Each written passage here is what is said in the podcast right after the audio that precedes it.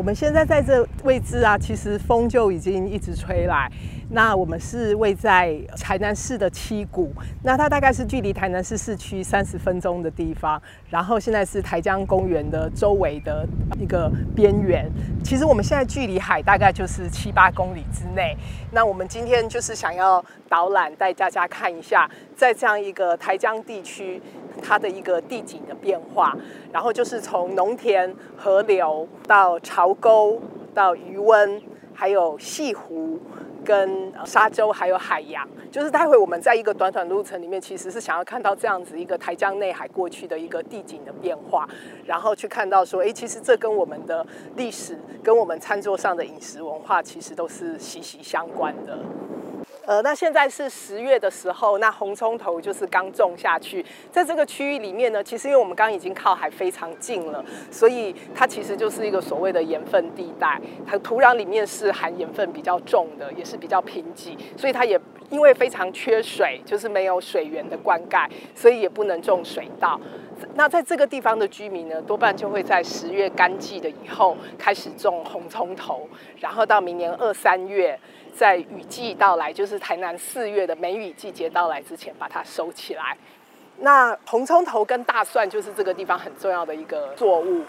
其实红葱头跟大蒜它只有半年，但是这个地方待会我们大家可以去绕这个村落，叫做山谷村。虽然不大，但是其实居民的生活也是相当的好，有很多的聚落发展很强。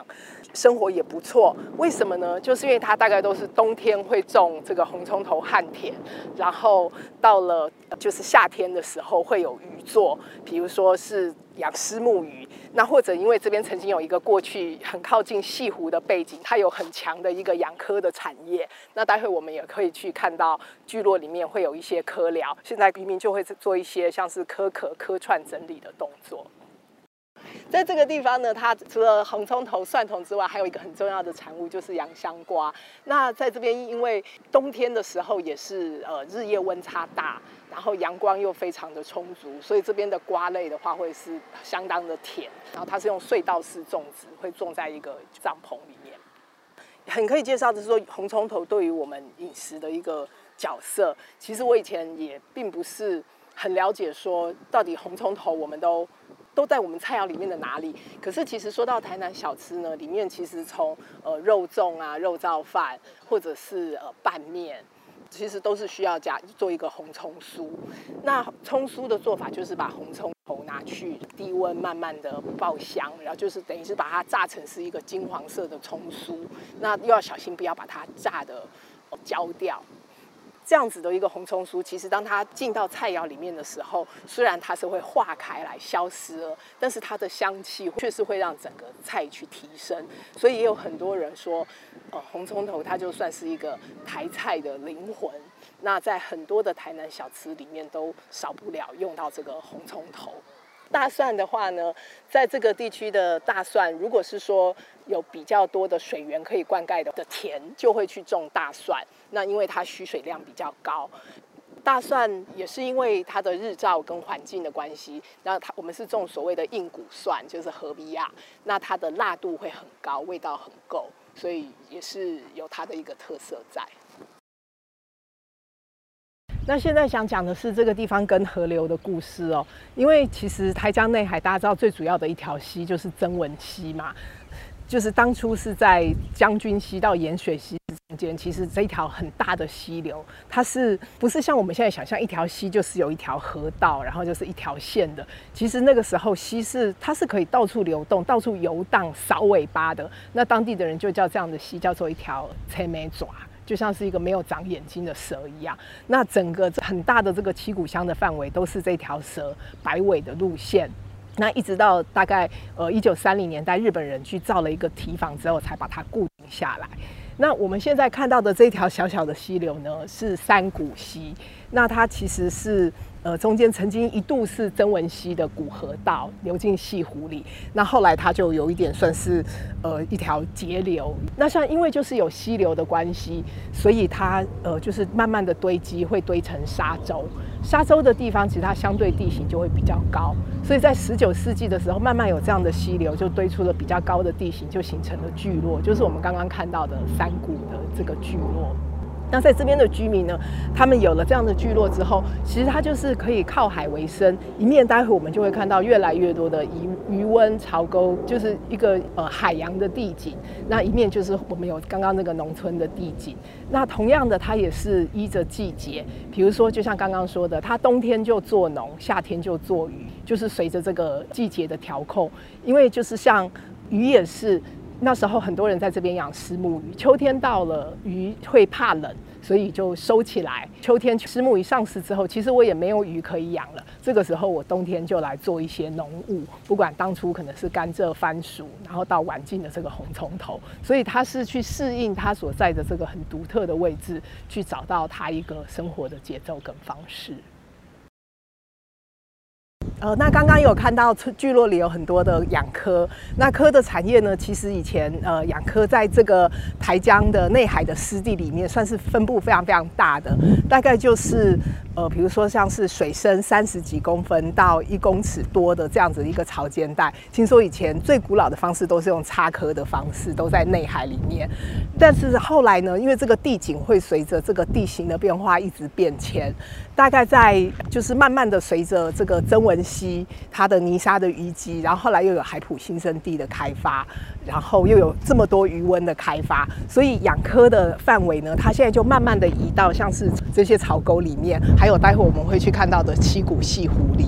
那因为科这个养殖呢，它需要有。呃，海水的进出，水流要有一定的、一定的强度，然后它才会去滤食水里面中的营养，所以它必须是要在这种就是赶潮的一个环境里面。其实大家常在讲一个观念，就是某一种叫做里山里海，就是说在这样这个山跟海的体系里面，各种生物它是互相依存的。其实养科的话，我们是真的可以看到这一点，因为是从就像曾文溪这样子，他们从森林就冲刷下面土壤里面带来的营养盐。才会有足够的有机物，然后冲刷到下游来，让科去滤所以科才会肥美。也一方面也是透过科这么多的呃牡蛎的绿石，它又会把水质变清澈，然后重新的这些水分又透过细湖重新被余温引入，有新鲜的海水，那可以去饲养很多的鱼类，所以它是一个很很互相依赖的关系。那其实这一点上来说，并不是说是这边的人很厉害，而是应该是说是。大自然很厉害，在海普地这里本来就有这样子的一个一个韵律一个关系。那以前的先民他们就是发现了这一点。我之前来访谈渔民嘛，然后要跟他约说跟他看，就是要拿网格或者是看他工作的时间。很有趣的是，那个时候他都跟我说，哦啊，要看当时的劳罪。就是他没有办法跟你约说哦，到底今天是三点还是四点？他就说哦，那你两个礼拜之后我要看一下两个礼拜那个时候的劳罪。为什么呢？因为其实这边的呃渔民的生活，他就是靠着这个潮汐，因为一天会涨退潮两次。那通常像以养科来说的话呢，都会是在退潮的时候，人才会方便进入这个浅水域去工作。那像科苗如果寄生上以后，其实科明大概它比如说它养殖六个月到一年，在这中间它可能要去来呃分科苗，或者是说检查看看有没有寄生虫。然后做一些科串的整理，所以他的工作时间其实是不固定的，他会春夏秋冬随着流水的，还有就是月亮、阴晴圆缺、潮水的变化，他会慢慢的去移动他的工作时间。像在潮沟里面呢，可以看到像这个科架，它是一串一串平挂的嘛，那这个它就是属于一个比较是呃倒棚式，就是平挂式的养科，那可能就是跟像安平外海那一带浮棚的，或只是说有一种是垂钓式的，是不一样。的那像这种导棚式的话，它是就有一段时间，它每天是会接受日照，就是像是紫外线这样子去日照。不同的科串可能养起来，呃，不同科的养殖方式，它的风味会不同。那刚刚讲到那条曾文溪啊，其实它是一条呃会一直长让陆地面积长大的河流。就是在它呃没有建增文水库之前，还有当它没有建堤防的时候，其实它一年大概可以往海岸线推进五十公尺。所以，我们陆地在增长的范围是非常非常大的，它的淤沙量。所以，大概在一九七零年代间，就是政府就呃就是靠海西边这边看到整大片一千两百公顷。的余温就是一个很大面积的余温开发，就是利用这个增文溪疏沙的范围。那那个时候主要养殖的那个呃渔产就是虱目鱼。那大家知道，就是台南市的饮食其实是跟虱目鱼息息相关的，可能是说从虱目鱼鱼肚到鱼肠，然后它可以做成鱼丸，那可以做虱目鱼粥、鱼松，各种各样。其实，呃，虱目鱼是一个很。呃，南台湾非常有代表性的一个渔产，那它的生产基地一直都是在就是台南呃这一带。那当一九七零年代，其实当有这么大的面积的渔温开发的时候，其实它就变成这是一个偏远地方经济发展很重要的一个基础。其实丝木鱼这尾鱼养养活了非常多渔家的子弟。那因为其实我也是渔家子弟之后，就是我的阿公他也是就是养殖丝木鱼的，所以其实这个产业其实是对我们台南的影响是非常大的。呃，现在可以看到这边的像这边的科架竹枝大概都淹没在水里面。所以这个它是真的是随着潮汐起起伏伏，所以现在的牡蛎呢，应该都是在水面下开始呃滤食了。因为大家现在可以看到，水是从北往南流，它正在涨潮了，从北边的西湖流进来的一个水，所以现在也看不到科明在工作，因为现在这个水位就太高了。呃，那这个曾文海捕鱼温呢，其实它在一九七零年代开发的时候，它是属于很大规模，因为它是台湾最大规模的海捕地，然后也算是一个示范性的一个海水养殖场。就那个概念在当时是非常先进的，就是它北边有一个潮沟会去引七股西湖的水进来，然后南边呢它也有一个水口，所以它等于是两端都可以进出水。然后大家也可以看到，它那时候规划的面积呢，每一个鱼池的面积范围其实是相当大，因为那个时候采取的养殖的方法，它是呃浅平式丝木鱼养殖法，一个单元的面积常常是四到五公顷。那时候的养殖方式，就是一九七零年代以前不会很深，比如说是三十五到四十几公分。那因为阳光可以直接穿透照进那个水的里面，所以呃。它石目鱼其实那个时候是吃呃绿藻，就是说，哎，透过这个环境里面所自然滋生的呃蓝绿藻或者是藻类浮游生物，这样子去自然长大的。像这种呢，就是比较是呃古早味时代传统方式养殖的石目鱼呢，就有一种说法，就是说，哎，它是牛奶鱼。就是以前，其实，在民国四五十年代那阵子，石目鱼的价值是非常高的。只有生病的人坐月子啊，或者是小孩子要让他养长大，才会去吃石目鱼。那嗯，像台南的石目鱼，那个时候大概都是晚上的时候捕捞，那白天趁新鲜的时候送到菜市场去。那大家如果是试货的人，其实都会去挑选产地，呃，一直都是这样的方法哦。那但是到大概一九七零年代、八零年代，呃，私木鱼就是人工鱼苗开始繁殖了，变成是它的养殖数目大增，然后也另外也有人人工的饲料，所以大家开始可以在这样子不是一个呃自然湿地的环境中，它可以在比较内陆的地方，透过抽取地下水的方式，也可以养丝木。那变成是石目鱼的产量就大增，它的价格当然就下降，那也造成这个地方其实是一度是比较衰退的，因为就产业就有点转型。那目前来讲呢，这个地方是是会开始去呃养很多文蛤，就是还有混养石目鱼，然后混养呃虾子，然后当然在待会海普地那边也会有像石斑鱼啊这样子的各种各样的。那但是其实还是要说，为什么余温会在这个食物生产体系的原因，是因为水是余温最重要的一个关键，就是因为这个地方它有这样一个细湖跟呃潮沟跟河流中间一个关系的地形，所以其实它的条件是蛮得天独厚的。那讲了这么久的那个西湖呢，跟台江内海，那熟悉台南文史的人呢，可能也一直就听过台江内海。台江内海之前有一个海了，那到底内海长什么样子呢？其实就是我们终于就到达了七股西湖，它现在存留的地景可以让我们推想说，那个时候大概三四百年前的台江内海可能是什么样子。那其实，在古文献里面呢，呃，那时候的台江内海当然比现在大非常非常多，可能数百倍、上百倍哦。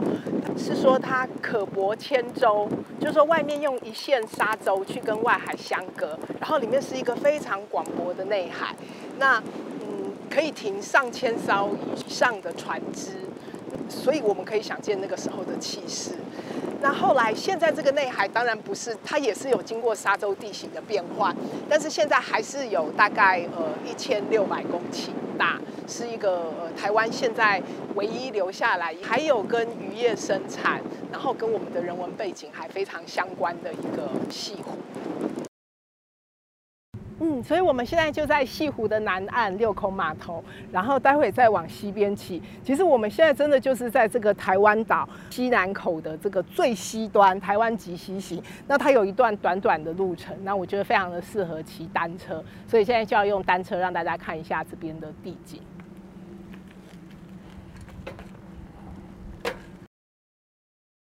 那其实呃，欣赏这个地景要用什么方式呢？那我个人觉得比较适合的方式是脚踏车。那当然环境是很考验啦。如果是夏天的话，这个地方都是一个非常极热的状况。但是到了秋冬，就是尤其是像现在即将是下午的尾端，其实它是非常非常舒适的，因为我们才真的直接能够跟这个风、跟阳光还有水有一个很直接的一个身体的感觉。那很多人会觉得说，这个地方如果要发展观光的话，是不是应该要，比如说大巴士啊，或者是做一些比较群众性的活动？那的确，我们像是七股海鲜节等等等，也都会办一些比较大众化的活动。但我个人是觉得，这个地方它其实它有一个很独特的美感，就是在于它的空白。的确，就是说，可能一个没有来过的人会来觉得说，哎，这边就是一片平平的余温，阿龙喜醉，那有什么美的？我该如何解读这片地景？光在这样一个很空旷的大面积辽阔的，然后这样的一片生产的地景里面，其实会觉得，其实它是很放空的，很放空，然后而且它又是真的是一个呃自然生态跟环境。互动之下产生的一个生产食物的地景，所以我觉得它是值得我们再来了解它。那懂得这个地方的人就会知道说，哎，这个地方是偶尔碰到钓鱼的人，几只黑狗，看到在呃串科的富人。其实他这边真正的这个居民人数不会很多，就说一个比较独自性，一个比较独自，然后比较安静的一个环境的一个旅游模式。我们来七股哈，大概差不多诶将近三十年了。然后刚开始是那时候是是养石斑，那是比较高经济价值的渔产。那石斑鱼的石斑鱼的池子大概就是差不多长得这个样子。刚开始养的时候都是养那种密度都很高的，哦，就是它的单位体积的产量会很很高。但是经过几年的测试结果哈。你密度某一个物种密度越高的时候，哈，它的那个病虫还会越多，哦，就是说，比如说它的寄生虫啦，有一些细菌性的疾病啦，病毒性的疾病，就是会变成是我们一个负担呐，哈。那刚开始有时候晚上都不敢睡觉，哦，或者是会突然吓醒，哎，奇怪，我们的水车是不是有没有在打？然后雨是不是有没有问题？所以是生活是非常紧张。后来经经过了十几年的改变以后哈，我们现在开始就是采用比较低密度，大概剩下差不多屏东那边的大概五分之一啊，我们的密度是很低的。后来就是慢慢在研发出那种生态养殖的方式，比如说我们会在那个石斑鱼的鱼池的旁边哈，哎，我们会放一些文蛤，哦，因为文蛤它是滤食性的动物哈。因为之前早期养石斑，我们会投入很多的饵料，好，因为这样鱼才会长大。那这个时候呢，它的营养源过多，因为鱼它没办法百分之百完全吃掉，它可能会有一些碎屑啦，或者是它的残饵，或者是它鱼的那个大便什么的哈，我们的水质就会变得非常的肥沃，就是营养源会过剩。那后来我们就发现说，哎，我们放一些文蛤以后，在旁边，因为它滤食性的，它就会把一些多余的营养源把它吃掉。哦，那这样的我们水质反而会变得比较清澈一点，所以呢照顾会比较好照顾。然后来我们在，比如说它有一些残饵没有吃掉，我们就是再放一些虾子下去，因为石斑鱼池它也会长一些湿藻。哦，那我们后来再放一些丝木下去以后，哦，整个就是会形成一个比较简单的一个生态系，每一个物种数量都不会很多。我们的水质就会保持很稳定。就像我们在西湖一样，它的水质是非常好，因为它各种生物哦，生态非常的丰富，各种生物都有，它每一每一个营养源都可以充分的利用。那反而你的水质就不用太多去顾虑它哦，不用太去处理它。比如说像我们现在看起来这个水质就是蛮清澈的，不会说像早期我们养很多石斑鱼的时候，它那个绿藻就会非常的旺盛。那非常旺盛，到夏天的时候。有可能就是，呃，南贡也得者哈，就是它的藻类太旺盛，它可能会全部都死掉，全部缺氧，哦，这个就非常严重。那现在我觉得，呃，生态养殖哈，呃，我们这边七股哈，有非常好的一个特色，就是说，我们的水是从台湾海峡，然后进到我们的西湖里面，做一个净化功能，然后我们再从西湖，再从我们的十五孔水门引到我们的大槽沟进来。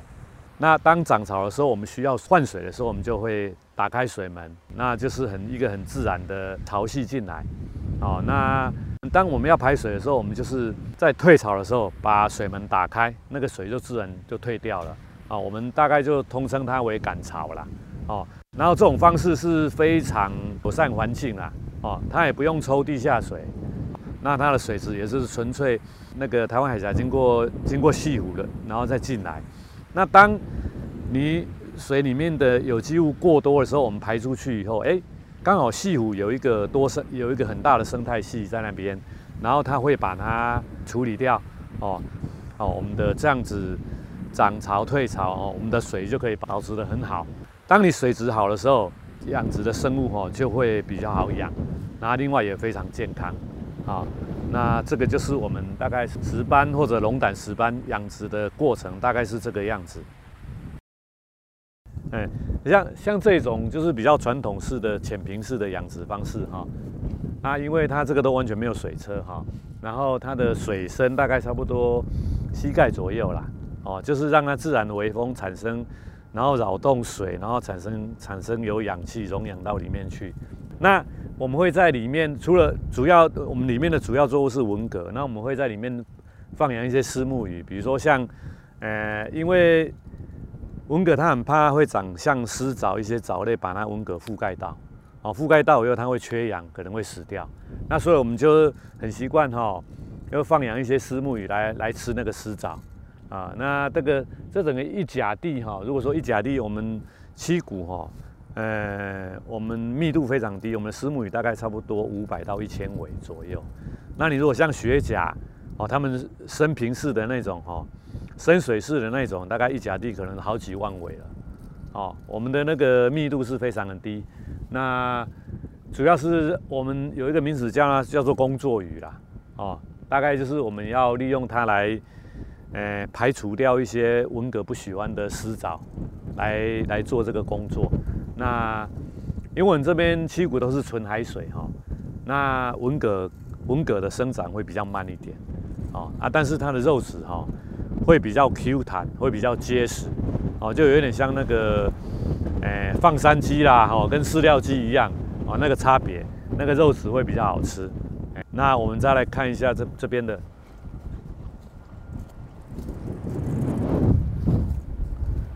然后这边的话是属于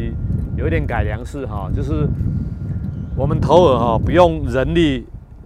人力下去用竹筏下去喂这样子，去去整个喂食，哦，然后然后另外就是会有养分会分散到分散到池子里面呐，最主要也是要让它分散，不要集中在某一个地方啊，你集中在某个地方，它的水质就会恶化，就会变变不好。那这种方式哈，我们就是用喷料的方式来投饵。那鱼自然就来了，然后它吃，它吃了以后，它可能会回去到处乱跑去休息或怎么样，它可能有一些哦，有一些那个，比如说它的排泄物啦，吼，就自然到水里面去了，会带到各个地方去。那我们最近有配合台江国家公园哈，就是友善栖地的一个啊一个 project 啊，就是我们我们会在冬季哈。因为我们冬季可能都会晒平啊，就是为了让我们池底保持比较比较就是比较干净哈，然后另外就是让晒让它晒太阳，让它活化啊，才不会有累积太多的有机物，然后造成池底的恶化。那我们每年自然都会有晒瓶这个动作。那现在因为呃冬天的话，候鸟来台湾是非常多的哦，尤其是七股这边特别的是黑面琵鹭啊。那黑面琵鹭它除了在黑面琵鹭栖地以外，其实它有很多的机会，它会到各个鱼温去巡视。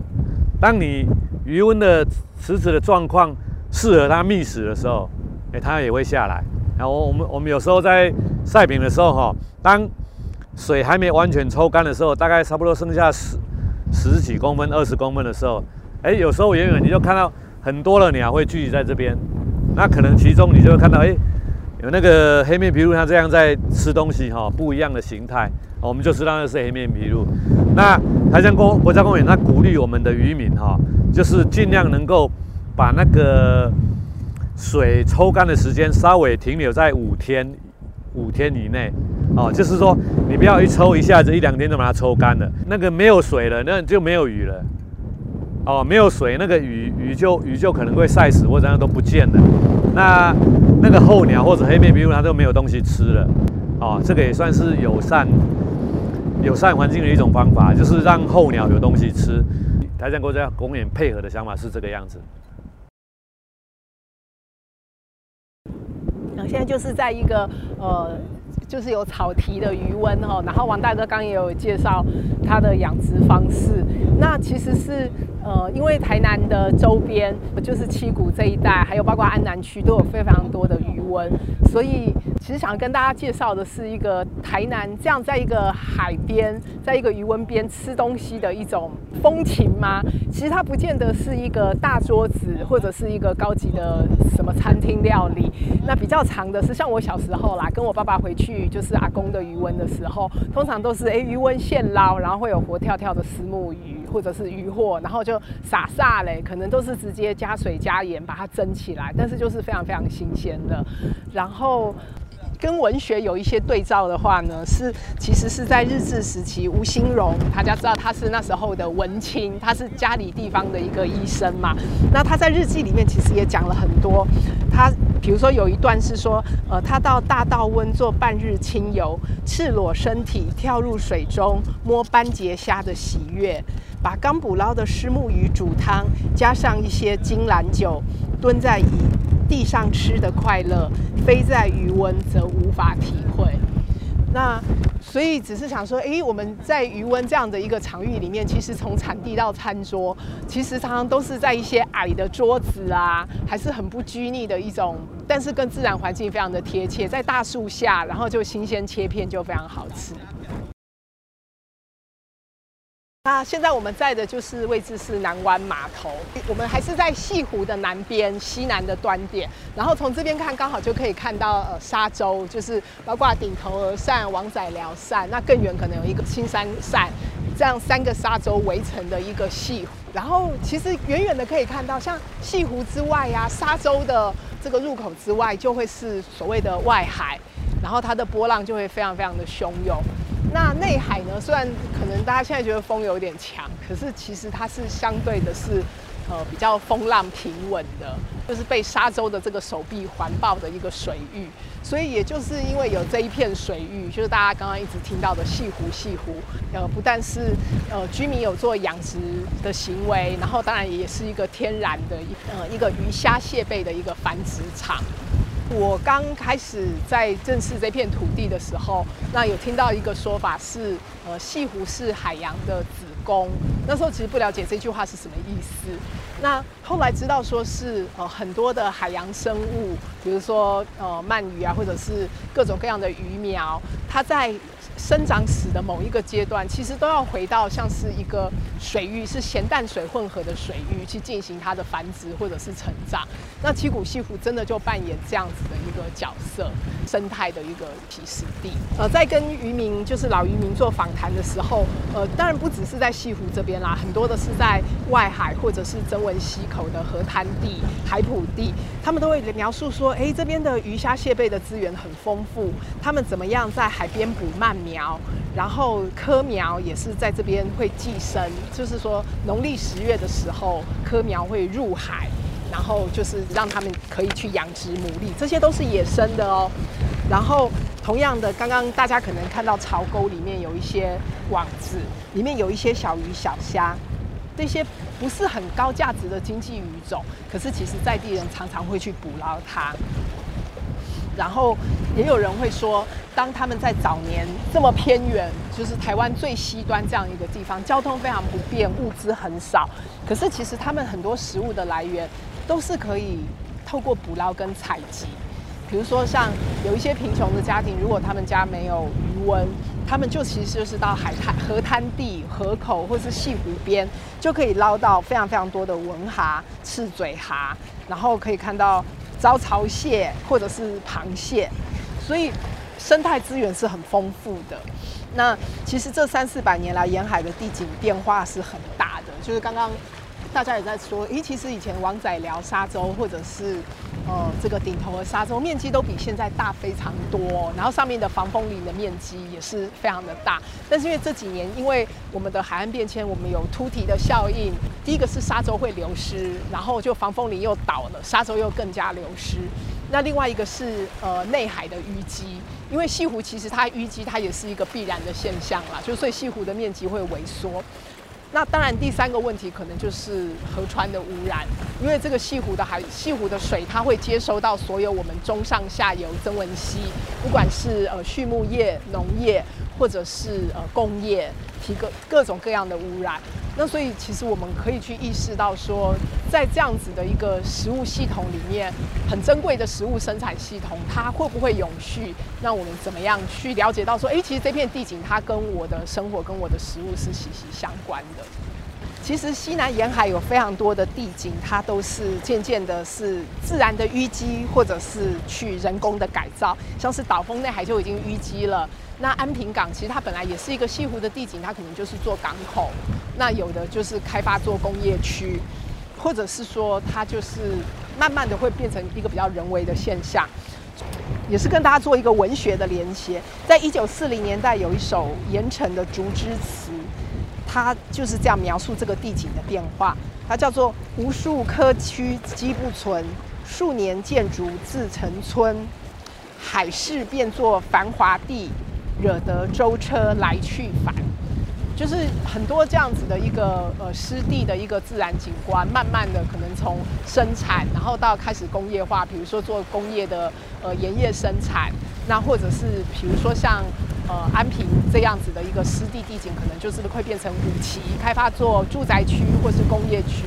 那所以这样从南到北下来，其实现在七股西湖是我们台湾唯一仅存的一个生产性的这样一个西湖。那来到了夕阳西下的时间，然后我们现在也来到了顶头儿沙洲，算是最后一站。我们现在就就站在一个就是号称那个沙漠的沙洲上。那也是因为有了这个沙洲，才会有所谓的内海。因为最早在这个滨海地方，也是因为就是河川的冲击堆积出了外面的沙洲，那再萎缩出了里面的内海。那在沙洲外面呢，就是台湾海峡。所以最后我们看到的就是一个海洋的地景，洋流所带来的各种的鱼类的资源，然后才会又孕育了西湖的环境。那比如说像以前大家最知道就是追乌鱼的故事，到了冬至的时候就会有乌鱼来，然后或者是说以前在台江这一带，就是台南跟嘉义都会有就是捕捞业、渔船、渔港，那他们可能出去就说，哎，随着洋流季节就会去捕捞，像是头特啦，然后鳗鱼呀，然后什么西刀鱼啊，收获是非常非常丰富的。那另外在河滩地上也是，应该是更靠曾文溪河滩地那边就会有像是千古。看沟这样子的活动，所以居民也是依赖海洋是非常深刻的。最后想跟大家聊聊，就是说这样子的一个地景，呃，台江的这样一个大地跟文学的关系。呃，首先是在三四百年前，那时候还是古诗的时候，可能就是从中国来的汉人，他们面对这样一个新的亚热带的湿地环境，他们会有很多赞叹新的物产、新的风景，这个是一个时期。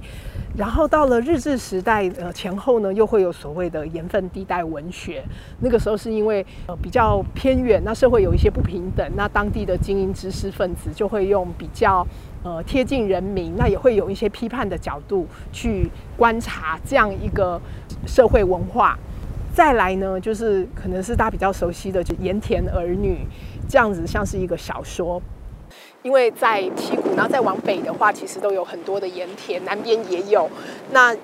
也是利用湿地地形去开辟的，那就是比较去反映它的生活。这个地方，因为它其实环境是有它的独特性，居民必须要很有生命力。培养出它的韧性，那要扎根在这片湿地上，找出适合这个风土的生活方式，所以会反映在文学上。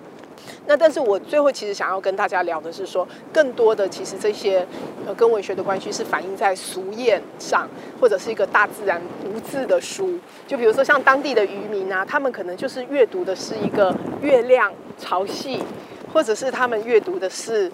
节气像小满到了，就是鱼苗制，有一些俗谚，他们会随着这个节气开始对这个地方有一些评论或者是解读，这就是一个俗谚。其实对更多日常的长民来讲，他们共同对这片地景的回忆就是说，诶，在这个槽沟里面，我可以摸到好多的鱼虾；在那个海边，在沙洲上，我可以捕捞到螃蟹，我可以摸到鱼。然后，诶，我我曾经吃过很多的果球黑啊，就是很多生活的记忆。那所以最后引用一位呃，也是在这个地域里面，蔡奇兰先生他的一个叙述，他对这边地景的回忆是：蓝天白云，青翠的草坡，潮涨潮起，千年不改，鸡啼狗吠，知道客人来看日头落山，红遍大海。其实这就是呃，生活在这片土地上长长久久对这个地景的回忆。嗯，那我们今天呢，试图去阅读台江这片的饮食地景，就是看到在这块大地餐桌上，可能就是从农田、呃潮沟、河流、余温，然后到呃西湖，还有海洋这样子的一个串联起来，其实它是一个循环不息的一个，像是一个生态圈。那我们人在其中，其实是因为了解它，所以我们可以依附着它去成长。去生存，那我们为什么要去了解这件事呢？好像我们如果遗忘了这个这片这块土地，我们只是从超级市场或者是就是在餐厅里面点这些食物，吃到鱼跟虾，其实好像也没有损失什么。